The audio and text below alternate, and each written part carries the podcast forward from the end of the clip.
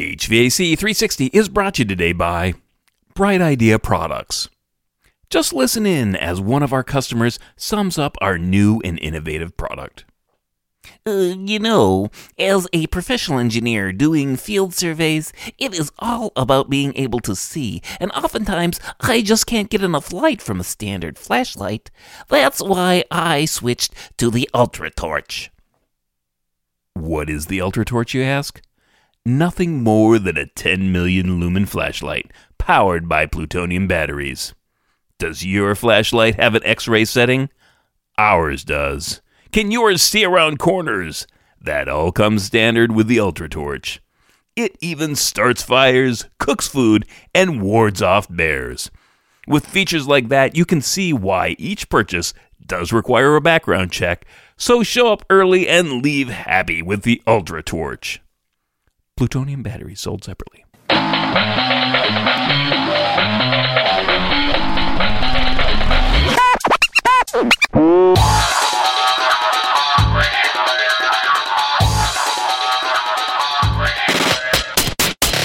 Hey, what's up? Welcome back. Matt Nelson here, your host for H V A C three sixty, helping you be the best and the brightest in the field of H V A C.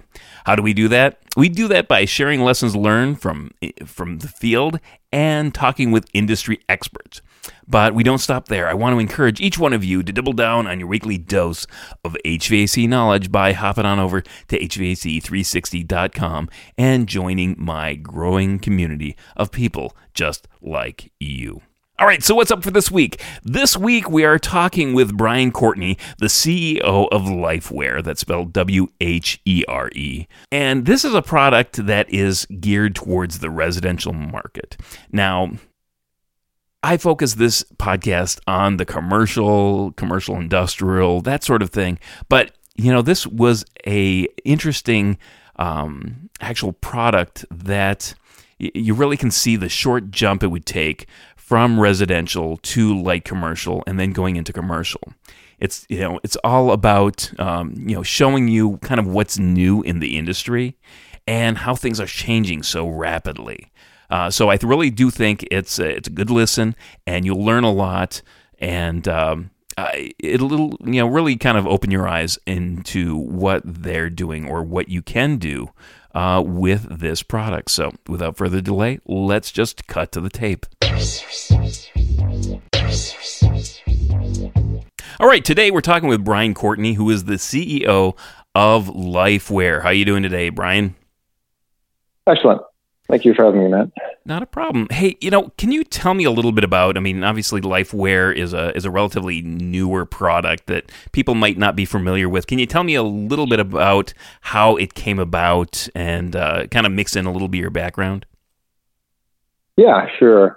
So I used to run the analytics business for General Electric, and in running the analytics business, we would we would sell products um, as a product and the products as a solution or as a service. And what that means is well, we would we would sell analytic tools to companies, but we would also monitor assets for customers and help them create predictive maintenance plans. So when you monitor a jet engine, for example, everybody is pretty much universally agreed that it's better to figure out that it's broken when it's on the ground than when it's in the air. And so we would do a lot of analysis once the plane landed to make sure that the plane was safe to take off. And um, and in doing that, I was traveling uh, one day. I was actually in China, and um, I got a call from my wife that the sub pump in the basement had failed. It was the hundred-year storm in Chicago, and uh, we got three inches of water, which turned out to be about twenty-six thousand dollars in damage, a little bit one hundred twenty. Um, and it kind of dawned on me that, geez, you know, I monitor pumps every day. And if I could monitor that sub pump, I would have known that it was breaking or broken. And for three hundred bucks, I could have solved that problem. And instead, I got the joy of spending twenty-six thousand dollars to make my basement look exactly the way it was before. And um, so that that really started the spark. Now, what was interesting was, you know, the, the the main reason why we weren't doing commercial or even residential is just price point. When you monitor a jet engine, you can spend thirty thousand dollars for the I O T. Nobody's going to spend that kind of money in their house. Right. But I ended up doing an interesting project um, where we monitored cows, of all things. We would monitor the input and the output of a cow. You would monitor how much time it was at a feeding station and how much weight it weighed each day. And from that, we were able to figure out when a cow was sick three days before it would show signs of being ill. And what that just meant was you could separate cows as a, uh, from the herd so that they didn't make the herd sick. Therefore, you needed less drugs to treat the whole herd. They could sell the meat as a premium because it used less antibiotics, saved the drug companies ninety-eight percent of their cost, and the cows gained twenty-five percent more weight because the sick ones didn't infect the herd. So just everybody made money on that. And we were able to do that two dollars per cow. Why? Because there's a billion cows and two bucks every nine, uh, two dollars a month, and you replace them every nine months because that's the life expectancy of a cow. There's a huge amount of money there. And that opened my eyes that, hey, we can get the cost of IoT down to the right price point, and we should be able to get this into the home. And why can't I go after this market? Why can't I solve this problem? And uh, and that's how LifeWhere started. So, I mean, obviously, it's it's it's pretty well known that that the Internet of Things, things are getting cheaper, sensors are getting cheaper, everything's getting cheaper. It's just a matter of applying them in a way that, that not only makes sense, but is easy. And I think that that's where the LifeWhere product really came into the residential market. It it just, it was easy. Um, and I think that's that's a lot when we you know we talk commercially. Um, I think that's where some people are missing the boat. It's you can do it, but it's not easy and it's not cheap, and and that's where that's where you've you've come in. So I guess obviously you've talked about the sump pump. What what other I mean, what problems are you trying to solve for your customers? Yeah, our, our intention is to be able to monitor your, your home, everything in the home that plugs in that's electromechanical. Um, and we, you know, we kind of lump that into the health of home as opposed to home health, right? So health of home is, hey, you've spent X dollars on your house and it's the most expensive thing you're likely ever to buy in your entire life. And you know almost nothing about how to maintain it. You know almost nothing about what the systems are in the house. They give you tempered air, give you air quality, that get you water where you want it, they get you heated water when you want it hot. And, and just the average person doesn't know any of this, right? And so what we're trying to do is is build a way for um, homeowners to be able to learn better so they can take better action, to eliminate surprises so that they don't, so they can plan and so that they don't just come home to a disaster. And we're trying to do that in a way that's trivial to use for the services guys. We kind of get that, you know, a service tech knows an awful lot about how a furnace or an air conditioner, uh, um, how they work, right? Now, the, the challenge you have there, though, is some of those guys have okay technology skills, but, you know, connecting IoT, plugging it to the cloud, doing analytics, communicating, collaborating with customers via mobile apps, trying to plug that together, piece that together with your own solution, that's not their skill set.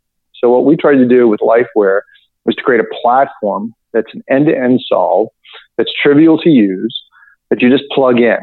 Right. And, and it's that simple. Our, our device, we call it a LifePulse, allows you to plug in sensors. We originally had them wired, but what we noticed was it takes a long time even to do simple wiring.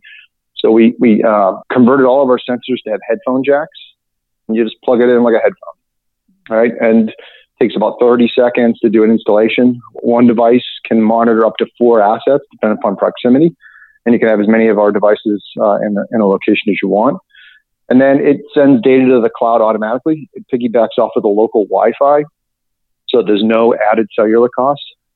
Um, it sends that data to the cloud. We do all of the initial analysis. We do all the analytics. We, we create alerts, so the system automatically alerts when it says, hey, this data is abnormal. And then it buckets it and says, this is abnormal, and it's a reoccurring problem, but not a disastrous problem. So something to be uh, aware of. Or this is a precursor to a failure type. Or this is a failure, right? And it allows the our, our customers, the, the contractors, to say they agree or disagree.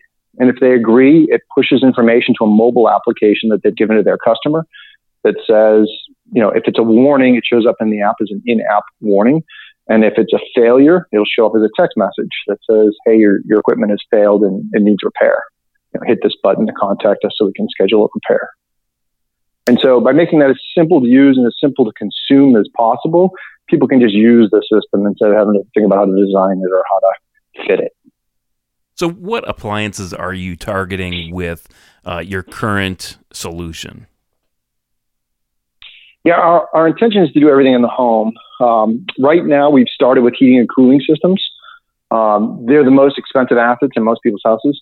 you know, it, we did some analysis, and it's really kind of interesting. Um, when you add up the cost of a furnace, the replacement of a furnace, you know, the heating bills, the electric bills, you know, the the maintenance that you do, and you add in the air conditioning, do the same. You know, it's about forty-five thousand dollars to run a furnace and air conditioner and to buy it for, for a fifteen-year window.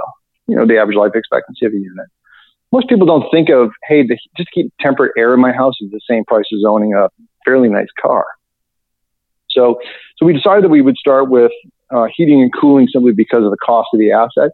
You know, the goal is to eliminate this notion of your furnace broke when you're not at home and you get frozen pipes. It's to eliminate this notion that, hey, you live in the South and your air conditioning went out, and by the time you figured out and, you know, got home from a vacation, that all the mold on the wall is because your A C is out. Um, our goal is also, as we get cost out, to to do additional assets. So we have models that already work for pumps, so sub pumps, well pumps, ejection pumps.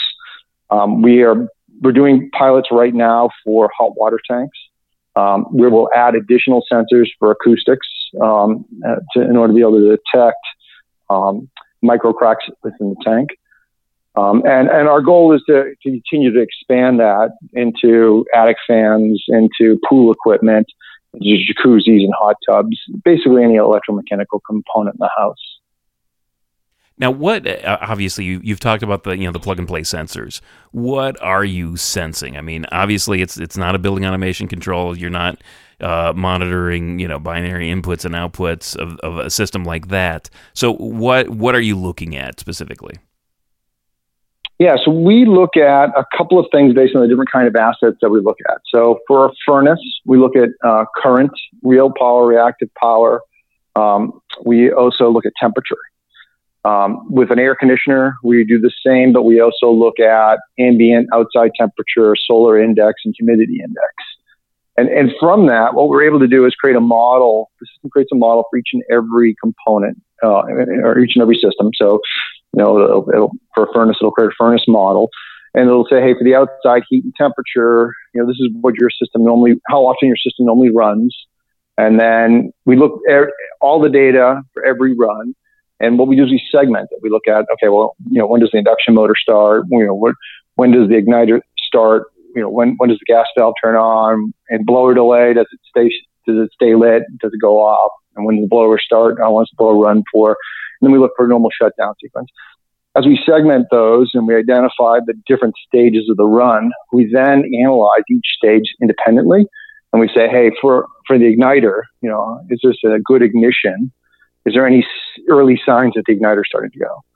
And, you know, like many systems, you'll see two, three, four ignitions when an igniter is starting to fail, right? And easy to see, okay, all of a sudden, hey, there's two ignitions, right? We've got a problem with the igniter, and that eventually it's going to go, right? So you get early warnings that way. Um, with uh, air conditioners, we, we have to take into account solar I- information, you know, how hot, how humid, how sunny. And that tells us how long we think it should run. And Um, and how the compressor works. And what's interesting is is that uh, we're able to detect you know, primary failures you know, from just looking at the things that we look at, but we're also able to infer problems. Um, so, for example, we don't um, monitor Freon or refrigerant within an air conditioning system, but we can detect when you don't have enough refrigerant. And it's really by its use pattern, right? Um, we don't have sensors for... Um, Uh, for pressure switches inside of a furnace, but we can detect when a pressure switch fails because in the sequence of operation it becomes, you know, identifiable that at this point, that's what's going on when it stops working. So, so we're actually able to help pinpoint then for our service partners, um, exactly where in the system and the sequence of operations that it's stopping and how to fix it. Now, for additional equipment, like for a hot water tank, right, we're adding acoustics so we can listen to inside the tank to see if we can hear sediment pinging off the sides, which is what causes microcracks. Um, in a uh, sub pump, we monitor the height of the water in the pit with a water height uh, sensor, and that allows us to say that hey, the water is rising and the, you know your pump is not keeping up. So early signs of uh, clogging or problems with the pump can also show us that hey, the uh, the rocker switch is broken because the water height is high enough that the unit should be on and it's not. Um, and then from that, you know, we're able to do uh, different analysis. So I, I think that, you know, I mean, it's it's an, important to know that Um, you know, it, you you do a sampling. You, you know, your sensors are doing a sampling. They're aggregating that data and they're sending it up to the cloud, right? Yes, we we sample data from the equipment fifteen times a second. We figure out uh, using different algorithms what value per second to keep, and then we send sixty samples a, a minute to the cloud every minute. And the, the fact that it's not necessarily, you know, I guess your database, your your experience. Um, is uh, you know based on you know real information. You're you're able to kind of. It's not that you know that you know you don't get a direct signal that hey, there's a failure. It's the fact that you've studied and analyzed what the patterns of these uh, this existing equipment um, looks like to be able to say hey, you know what, in you know all the cases when we see this, it's going to be this problem. Is that right? That's exactly it. That's exactly it. So from my experience in the industrial side, when we would do, um, you know, a pumps that would be inside or a sludge pump inside of a wastewater treatment, right? With that pump, but you want to be able to detect uh, a clog uh, from the bottom or a clog from the top because the solution would be different, right? And it turns out that, you know, if you look at enough data, you realize, hey, when a, when a pump clogs on the bottom, right, it doesn't, um, it works harder and harder. Uh, sorry, it, it can free spin. Right? It doesn't have any material to push. And so as it free spins, current drops. Whereas if the clog is on top, it's pushing really hard and harder and harder to clear the clog, which causes the amperage to spike. And so by looking at the data and understanding the data, we're able to say, hey, that's, that's a pump and the pump is clogged on the bottom, or hey, that's a pump and the pump's clogged on the top. Um, we do the same kind of thing with a furnace, with an air conditioner, right? So based on the signature from the data, we can either directly tell you what's broken or we can infer what is. And then what the system does is it allows the contractors to say, you know, that this is definitely a problem. So they can mark it as it's yes, it's a problem, or no, it really isn't, so that we can refine the analytics. And then if it is a problem and they fix it, they tell us what they did to further repair. And then we keep track of that. And that way we can go back to them and say, hey, you know, ninety-eight percent of the time when we see this exact signature, we know that the induction motor needs to be replaced. Like two percent of the time, you know, pressure switches off. And that gives their technicians the ability to get in with high confidence and get to a repair faster. So I, I, when you're applying this solution to a, a residential customer, is are there times when you're like, you know what, um, you know, you're, you're whether you know, maybe you have a you know geothermal heat pump, maybe that doesn't necessarily apply. Are there are there different products that you're like, you know, we'd like to be able to help you, but we don't have a big enough sample size to be able to tell you exactly what's what's wrong? Um, so are there certain uh, places where this is a good fit and, sp- and certain places where this is not such a good fit? So that's a great question. So, you know, our goal is to do everything, right? And so the, the notion that we tell, uh, we sell direct to uh, contractors who then sell to uh, homeowners. And what we tell them is that there's two different value props. The first value prop is, hey, we're going to monitor it twenty-four hours a day, seven days a week, and failures are obvious. Right? So when it fails, we can see the data and it know it failed, and we can notify you probably a lot faster than you can figure it out for yourself. Right? And so your contractor who understands this, we get a notification that says, hey, we think the system has failed. We'll go look at that data and say, absolutely, and then contact the, the homeowner well before they would have figured it out on their own. Right? And that can s- solve problems for them because of ancillary damage or for not knowing that something is broken that's going to be needed later. Um, so um, the, the second value prop is, hey, we analyze that and we tell the contractor exactly what broke, how it broke, and why it broke. Right? And that gives them uh, a lot of benefit because they can repair it faster, because they can get more first-time repairs. Right? If you don't have to do a diagnostic step in a run for part, you can save a lot of time on every job.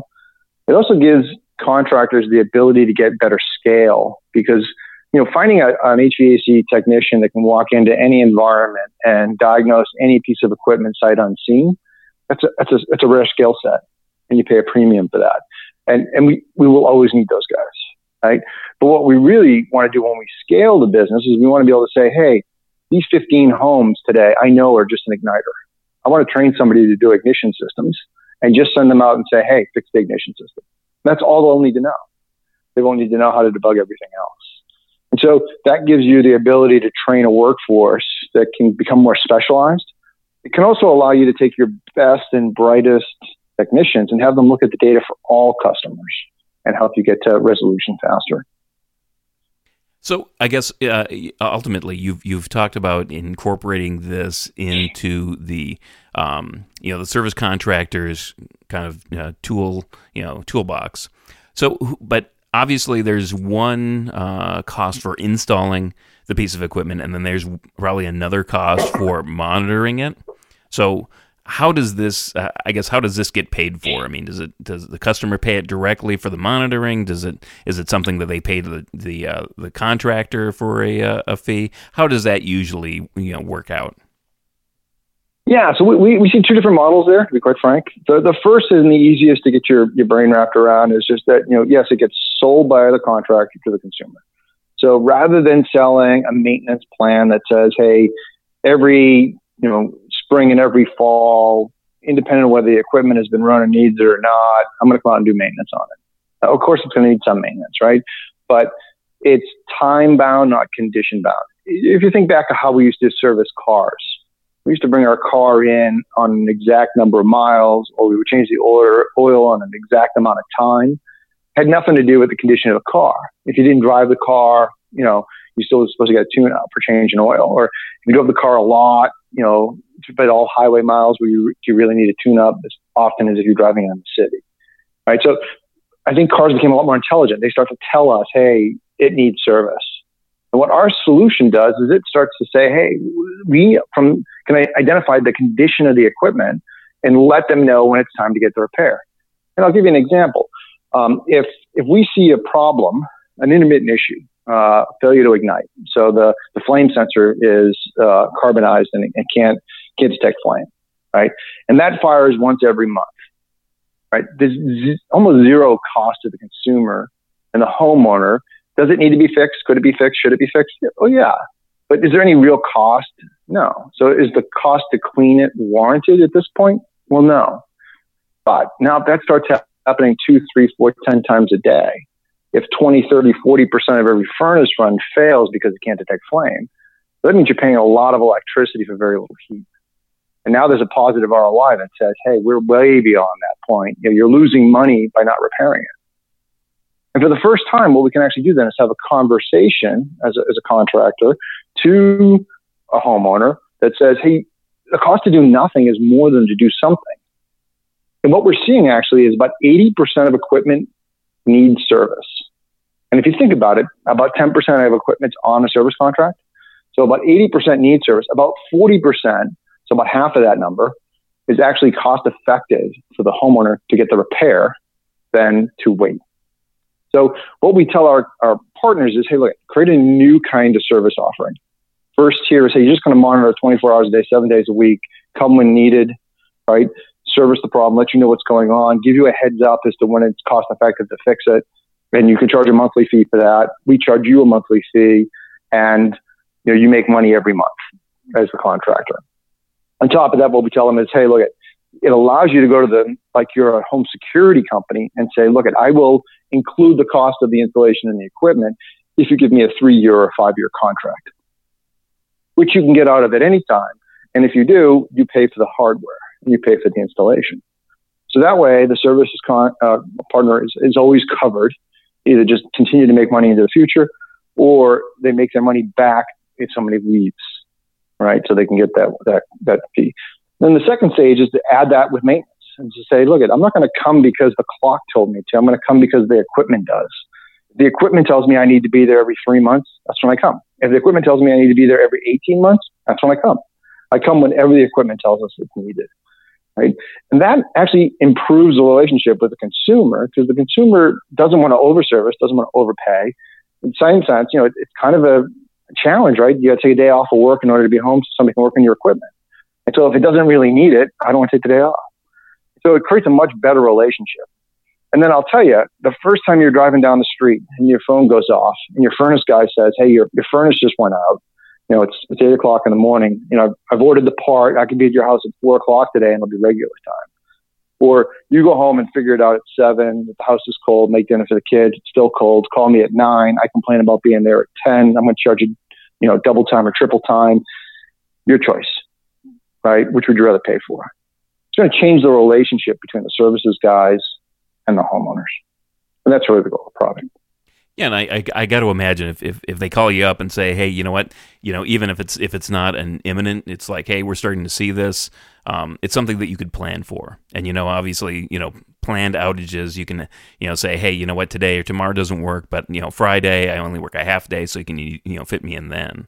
So as as far as a consumer goes, they're able to kind of you know work it into their schedule, saying, you know, you know this gonna this is gonna work better for me. A- Amen, right? So I've got a sub pump in my basement and I'm home. You know, it's uh, a one hour run to Home Depot, grab a new sub pump and do it myself. I'm a handy guy.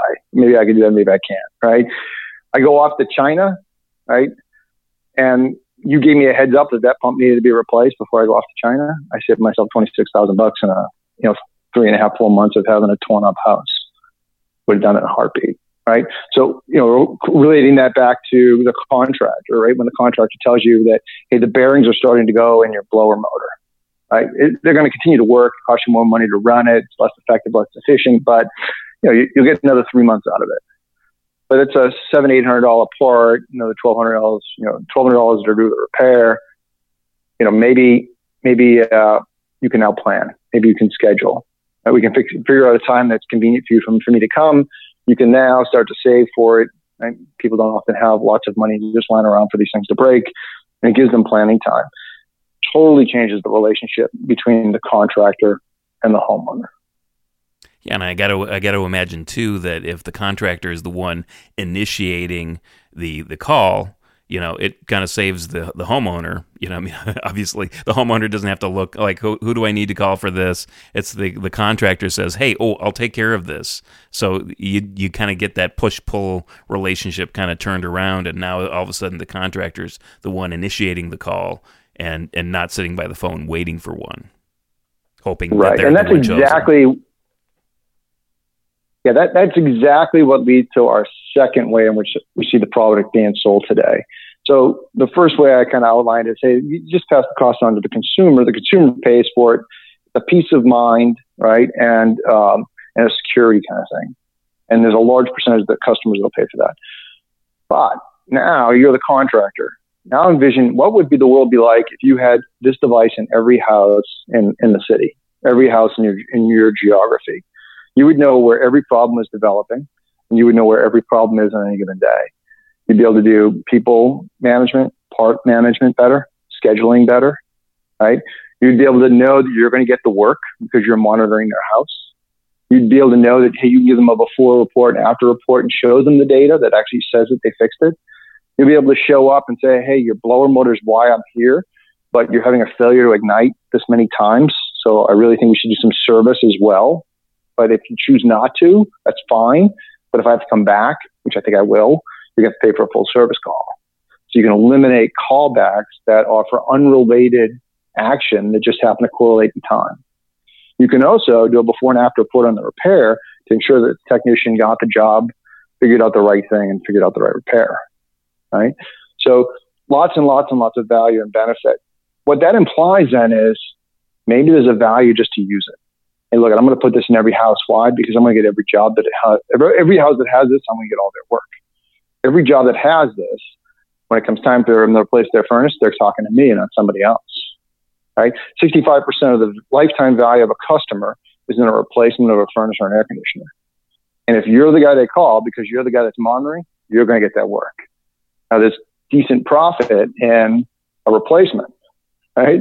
And so if you could get, you know, from ten percent of your units that you repair, you know, to be replaced to fifteen percent, or if you can grow your customer base from ten thousand to fifty thousand and you get all those replacements, you can see that the system gets paid for just by the operational efficiencies and the new business and the new work. So what we see is we think that some customers will use this as, uh, hey, I'll pass the cost on to the consumer. And some customers will use this and say, hey, this allows me to scale and grow my business and make more profit per job. More jobs per day. I just make more money. So I'm going to put one in every house I can. Now, obviously, we've talked a lot about contractors and being involved. What if, what if some just, you know, homeowner, you know, like, you know, people, people listening um, who are relatively inclined to to know exactly what's what's up. Um, can they get their hands on, you know, one of your products, apply it, and then and then watch, you know, watch, you know, the uh, um, the different analytics on a on a app or on a website? So that's a great question. Uh, we've opted not to go direct to consumer, um, and there's a lot of reasons for that. One is you have to kind of create a different kind of business. To go direct to consumer, it's about all on, you know, e-commerce, and it's about transactions. You know, could we do it? Yes. Have we thought about it? For sure. But, you know, the real value that we offer is to the service tech. If a service tech can see what's going on in your house, they can fix the job faster. If they can fix the job faster and charge the same amount of money, they make more profit per job. If they can do jobs faster, they can do more jobs per day. If you're doing more jobs per day at higher profit per job, just make more money. Right? So we think that the true value proposition is to the contractor, even though there is true value to the consumer. It's a win-win. So we do not sell direct. Um, what we are seeing, interestingly enough, and maybe this is a scary point, is that there are large IoT companies that want to own everything in the home that's IoT related. And when you think of a large telecommunication company, they've approached us and say, hey, if I can get a LifePulse in every house, I'll know where every failure is. I'll sell that to the services community.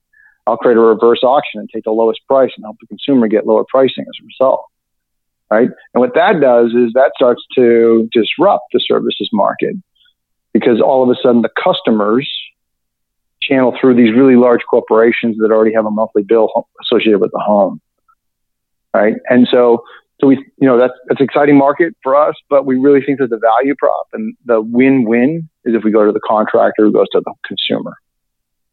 Now, I I know that there are products out there that I've seen um, that do something, you know, similar, whether whether they, and I, I guess not, not exactly what you're doing, um, but different things like, you know, monitoring, just being connected into the, you know, the electrical system, or there are different um, like valves that get put into, you know, the main, uh, the water main of homes. Um, and I know a lot of a lot of those kind of companies are starting to work with insurance companies to actually get a, a benefit and a discount um, because they are monitoring for, you know, potential flooding. And, you know, like you talk about with the uh, the sump pump, you know, is is that something that you've uh, investigated at all, or that that um, been, has been tossed around? It is. We, we've talked to large insurance companies and reinsurers. Um, they are fully on board with this notion of offering a discount. What we're working with them on is, is what percentage and what kind of savings will they find, and and that will drive the premium reduction. Interestingly enough, we've had some insurance companies tell us that, hey, look, if this saves us enough money, we could buy it and give it to every customer, right? Because it, our payouts will be lower. All right, if I can avoid flooded basements because you're monitoring sub pumps, and, you know, it's a lot more money to repair the basement than the cost to replace the pump, you know, I can I can create a national network of services companies to just make sure that everybody's sub pump is working, if they know it's not, or if they know it's breaking. So there's uh there's definitely that. On the home warranty side, we've been approached by a lot of home warranty companies, and what their point is is, hey, look at it, if we sell predictive maintenance, you know, we'll give the work to the services guys, we'll see the problems. But for them, it's, hey, as they see problems develop, some of these things are better to fix before they break. So if you can see a capacitor starting to go, maybe it's better to change out the capacitor before it in, impacts the, the blower motor. If you see the fan on an A C system starting to go, maybe it's better to replace the fan before somebody misses it and the compressor gets impacted, right? And so that allows them to be a lot more proactive. And so they're looking at new kinds of home warranty policies as a result. So we see both angles there.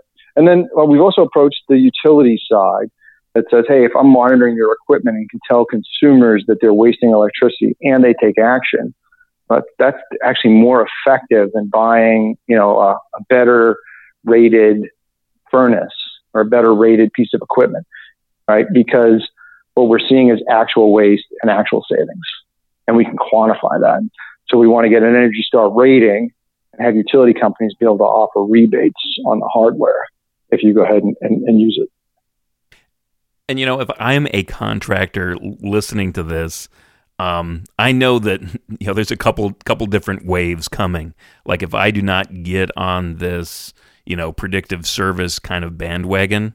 Um, it's likely going to be larger companies that are being, you know, that are doing this. So they're going to end up squeezing smaller companies out of it. You you may not necessarily have a market to um, to work with if you don't start doing this uh, as a as a service. I, I would totally agree with that comment. We have reached out to every H V A C company, you know, that we can, and we're continuing to do that because we think that we can bring them true value and help them improve their performance of operations in their business, make them more profitable, and help them give better service to their part to their, their end customers. Um, but I think the reality of what you're saying is actually very true, that, that larger companies and even disruptive companies, companies that are technology focused or telecommunication focused or I O T focused, are thinking that, hey, if I can monitor every problem and know what problems are, I become the Google of replacement. I become the Google uh, uh, of of uh, repair. I can channel people to where I want and make margin in the middle. And that could disrupt the market. I'll give you an example in a tangential market where this happened. And, you know, just, and it's not doom and gloom, but it just opened people's eyes. There were two companies that, that hit the taxi market at the same time. One had two million customers in Europe, raised one hundred seventy-five million dollars to go to New York City, and launched in New York City. It was called U-Hail. And it was just a mobile app consumers could download. Whenever they wanted a taxi, they would hit a button, and they would distribute that to all the taxi cab drivers. And the taxi cab drivers would know that someone's looking for a ride on that corner. And they would have to pay a small percentage commission to pick them up. And what the taxi cab drivers in New York said was, hey, I don't I don't need that. I get plenty of jobs. I don't want your technology. I don't need anything. At the same time, Uber launched in New York, where they said, you know what? Anybody can be a cab driver if they know where the, the, the job is. And if we can eliminate the need to pass cash, and if we know who the driver is and who the the rider is, we can make it safer. U-Hail, nine months later, lost one hundred seventy-five million dollars and was gone. Uh, one year after Uber launched in New York City, the medallion for a taxi cab driver was valued, when it started, at one point five million dollars. In order to be a driver, you had to have a medallion, and it would cost you one point five million dollars to buy that. They were going for about three hundred thousand dollars after Uber hit the market. one point two million dollars in lost value. So that's just an example of where, when the market didn't change, change came to the market. And I think this kind of technology is the same way. Our, our preference, believe me, is to go right to the services guys, because we think we can help them, help the consumer, and we think that's a win-win. But there are big companies that are going to come in and say, you know what, I can create a national chain if I if I can solve some of the scaling issues of skilled labor.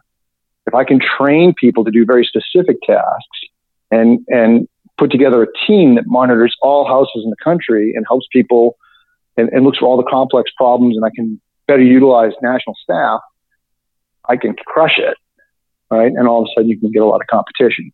So we do hope that the, the services market sees that and, um, and starts to adapt the technology, because it's there, right? Right. Now, obviously, if we look at the types of buildings that, that are in the U S, and I think this probably scales, you know, worldwide, Um, there's a lot of buildings that are on the small side. I mean, a lot of our building stock is, you know, you know, le- you know, tw- you know, twenty thousand square feet, ten thousand square feet, um, and the equipment for those uh, buildings is not much different than you would see in the residential market. So, I guess what what's uh, as far as the can you explain? You know, are you making forays into like the light commercial market, and what are those? Yes, we are. So, uh, when we first came out with our device, our, our, our IoT sensors, we, we specifically designed them for home and home use, and it was really one hundred twenty amp, sorry, one hundred twenty watt, uh, you know, uh, fifteen amp kind of systems, right? Um, our new design um, allows us to do up to three-phase four hundred amp. So we can we can monitor one piece of equipment that's three-phase up to four hundred amp. Uh, there's four sensors in the device, so we could add four, potentially more sensors per device, and you can have as many devices in an, in an environment as you want. Um, we are looking for partners to help us go into the commercial markets. Um, we do need to develop some of the analytics, and so it'll it'll be an evolutionary process where we'll partner, gather data, build the analytics, help the market.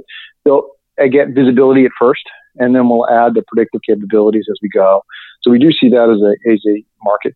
What I would tell you is today, our devices can help with anything the size of, you know, McDonald's or down, or a, you know, a bank or down, right? All of that kind of commercial uh, property has overlapping equipment with the residential marketplace.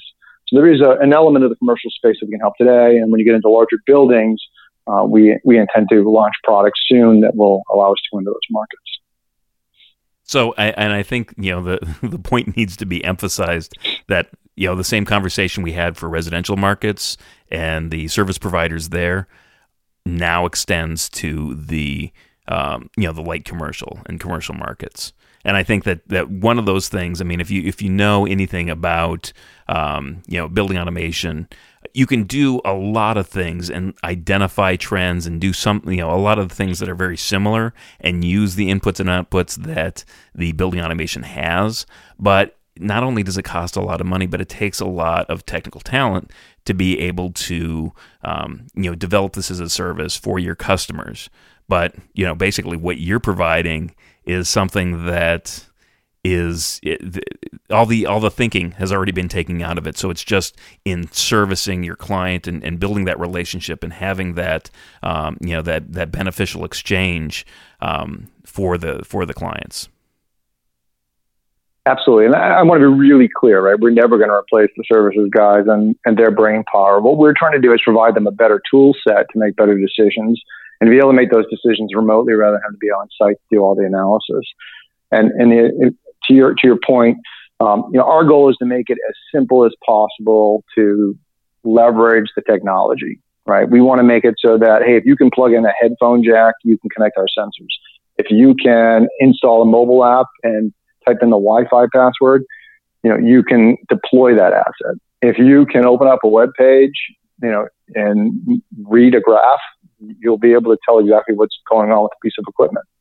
If, you know, so so what we think is is, is and our our goal is is to make it as simple as possible to consume, but to get that information into people who understand the equipment really well, and just give them this as another tool that helps them really understand it. I'll give you an example of a market that's also developing. It's exciting, and that's the um, uh, home inspection market. Right? What we're working with them on is, hey, you connect our, our system to a furnace or to an air conditioner, run it for three days, and we'll do an analysis and let you know what's going on with that equipment. Today, what they do is they look at it and say, hey, look at that, you got a furnace. And they open up the door and they say, look at that, it's a good furnace. Really, what else can they do, right? Now what we'll be able to do is analyze that furnace and we'll say, hey, you know what, we think this furnace was well-maintained, or hey, this furnace has got a lot of issues. And that will help the consumer because it's a five thousand dollars ticket item. And I, I'll give you an example on that. You know, it's, I, bought, I just bought a house in Pittsburgh when I relocated for LifeWhere. Been here two years. The problem that was on the docket that we asked them to clear uh, when we did the purchase and sale was that there appeared to be a Freon leak from the air conditioner. And they said they addressed it. And so we didn't think anything of it. And when we got the house, what we realized three months later when it was hot out was that they didn't fix it, really. And what the real problem was, the coil was gone. And we had to replace the whole unit. It cost me five thousand dollars. Now, that was five thousand dollars that I did not expect. Right? Shame on me. And I got, that was, again, one of those examples where I said, geez, if I just had this product, I could have passed that five thousand dollars cost on to the seller. So we think that, you know, that's another example where our technology can help in the in, in this market and improve the whole market experience. Excellent. So I guess if, if people are, you know, obviously...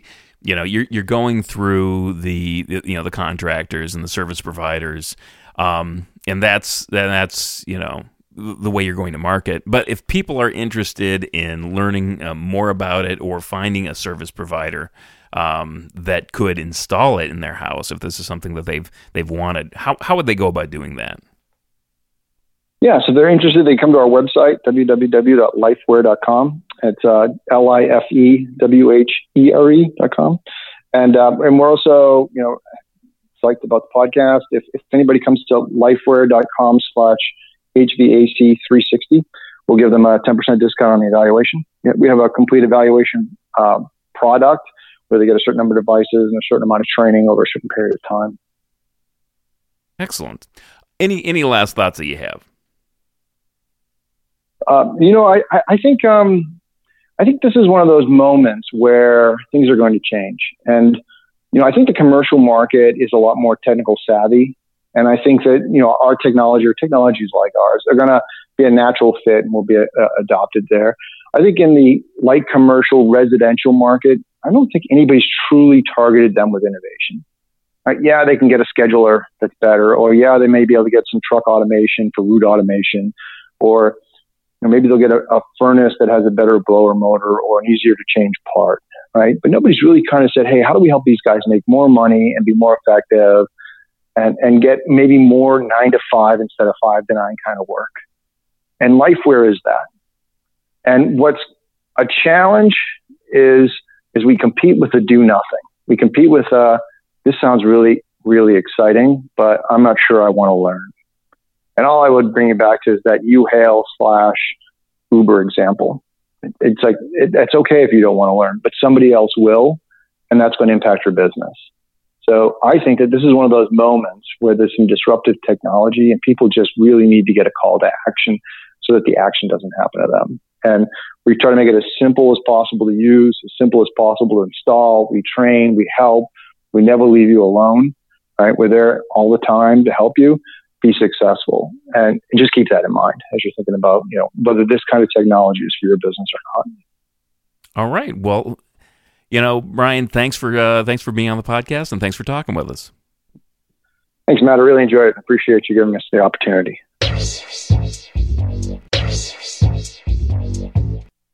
All right, thanks again to Brian Courtney for taking the time to chat with us. Check out the show notes for the links and things mentioned in the interview, including the discount code LifeWhere.com slash H V A C three sixty. Uh, you can find all those show notes on H V A C three sixty dot com slash one two four. Um, and, and for the record, I didn't know that he was going to hand out a discount code, but hey, you know what? More power to you. If you can get uh, you can get money off on this and it helps you, that is fantastic. All right. Well, thanks so much for listening. I hope this is helpful. If you know somebody who might need this kind of information or, or is interested in uh, in doing this, pass this episode along. That's a, a great way to help grow our audience. Uh, if you're not a subscriber, consider joining the community of people just like you over at H V A C three sixty dot com and get some more weekly goodness in Uh, in addition to this podcast. Lastly, it would be a ton of good uh, if you would consider leaving me a rating review on Apple Podcast. It really does help spread the word. Um, as a bonus, remember that if you normally listen to the show uh, through uh, a podcast feed, um, we are also, uh, all the new episodes are being posted on YouTube. So if you go there, hit subscribe. Um, that would definitely help me uh, out, and it gives me a couple of different things once I reach a certain number of subscribers. So I, every every subscriber really does count. If you go over there to uh, YouTube dot com, look for H V A C three sixty, and we can uh, we can get that going. So that's a wrap for this episode of H V A C three sixty. I'm Matt Nelson, helping you beat the best and the brightest in the field of H V A C. And as always, know what you build and share what you know.